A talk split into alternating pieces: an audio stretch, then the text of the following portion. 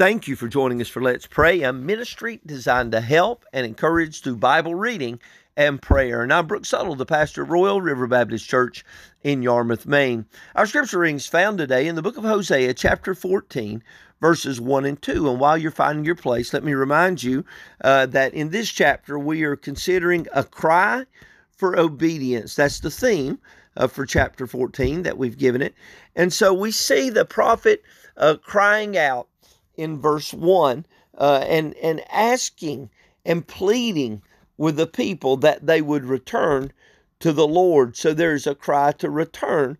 And today we're going to be looking at a cry to repent as he comes and pleads with Israel, the nation of Israel. And of course, they're divided into two kingdoms now. There's the northern kingdom and the southern kingdom. And so he's pleading to come back to God, to get right with God. And so let's look in verse 1 and 2. It says, O Israel, return unto the Lord thy God, for thou hast fallen by thine iniquity. Take with you words, and turn to the Lord. Say unto him, take away all iniquity, and receive us graciously.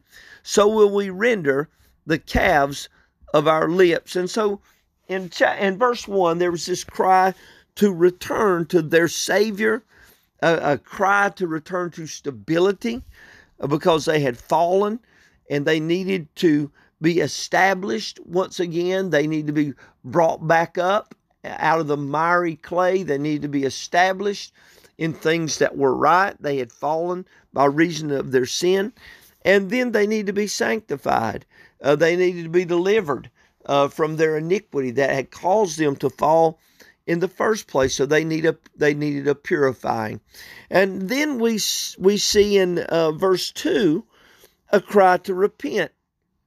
It says, take with you words. I want to be careful as I deal with this matter of repentance. There has been so many people that have given a false idea about the idea of repentance. Some would teach it like it was a work.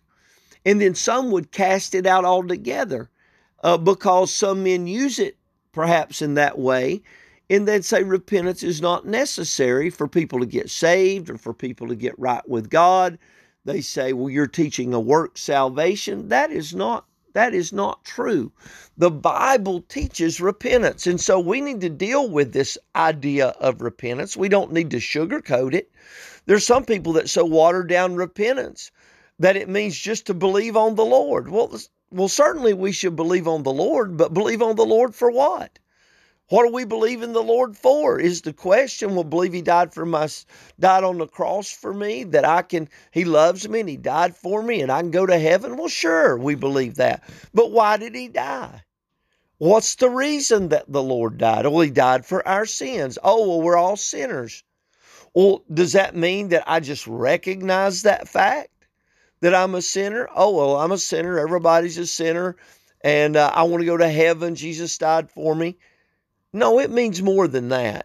It means not only that I recognize that I'm a sinner, but if I recognize that I've violated God's law, there should be something in my heart that is sorrowful for that, and I don't want to be a sinner. It's one thing to recognize I'm a sinner. It's another thing to recognize I don't want to be one anymore. And some people would so water down the gospel, they would so water down this idea of repentance that it has no sorrow. It has no idea of turning in my heart from my sin. I'm not talking about cleaning up my life now. That's works. And by the way, even to clean up my life, I need the Lord to help me to do that because I cannot do anything that's pleasing to the Lord in my own strength and in my own power. I need the Lord's help to do that. But the bottom line is, but the true teaching of the scripture is that if I am truly understand the scripture and I want Jesus to be in my life, I want him because I know I've broken his law and I know his wrath's on me and I want to be forgiven, but I also don't want to be the person I used to be. You know, it reminds me of somebody that goes to the altar that gives their wedding vows. They've not lived out their vows yet, but they're going to give their vows as a testimony of what's in their heart. So they come to the marriage altar and they make these commitments to love and honor and cherish and love in sickness and in health till death do us part. They make these vows. Why do they do that? They do it because of what's in their heart, because they want to be faithful. They want to be true. What if somebody was to come to the marriage altar and they said, well, you know, I do love you. I do care about you. You're so important to me. I can see a man looking at his bride to be, the one that's going to enter into a relationship with him. And he says, you know, I do love you and I care about you, but this idea about keeping myself to you only, I have some other girlfriends and, you know, we get along pretty good and I do want to marry you, but I don't want to give up these other girlfriends and, you know, someday I'll commit to you completely. But right now I have some... So the bride-to-be would walk off the stage, or she'd burst out into tears, or she'd smack his face, and we'd say, rightfully so.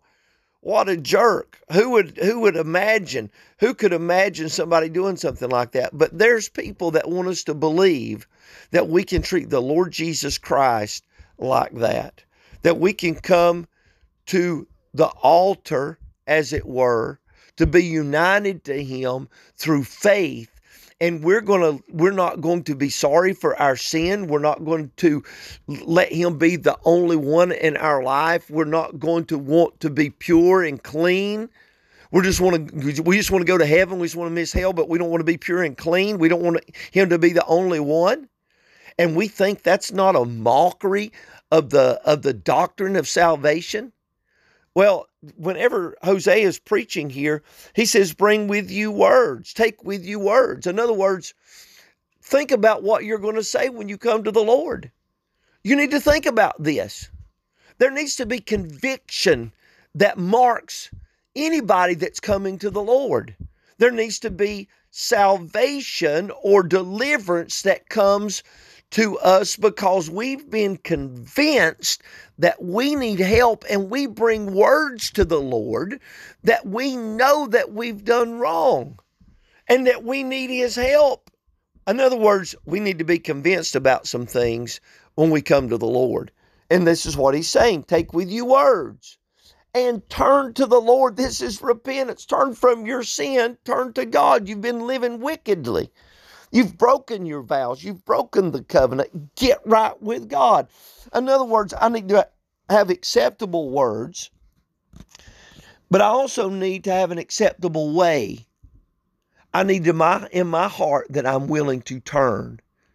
And, you know, I tell people this, it doesn't matter, you know, what you say. And what I mean by that is when I tell people, when you pray, it doesn't matter what you say. You don't have to say it the right way, but you do have to say it with the right heart. You don't have to say a certain prayer when you come to God, people that get saved. No, but you have to say it with the right heart. You have to have words that are like, Lord, I'm sorry. You don't have to say that. The thief on the cross didn't say that, but he said to the thief, we deserve to be here. Lord, would you remember me when you come into your kingdom?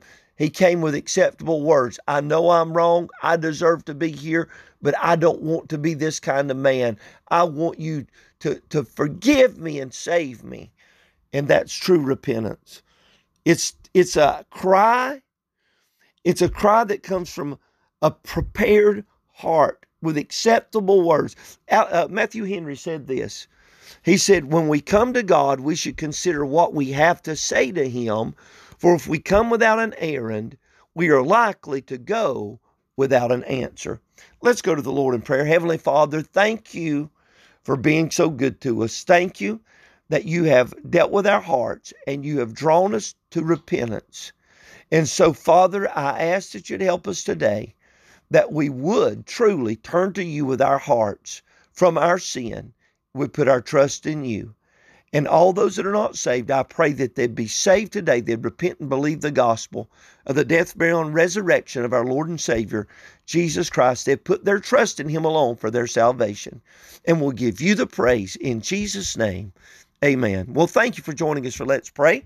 I hope it's been a help to you. If you have need of additional assistance, you may reach us at 207-899-7949, or you may go to our website at letspraynow.org. Until tomorrow, I hope you have a wonderful day. God bless you. Bye-bye.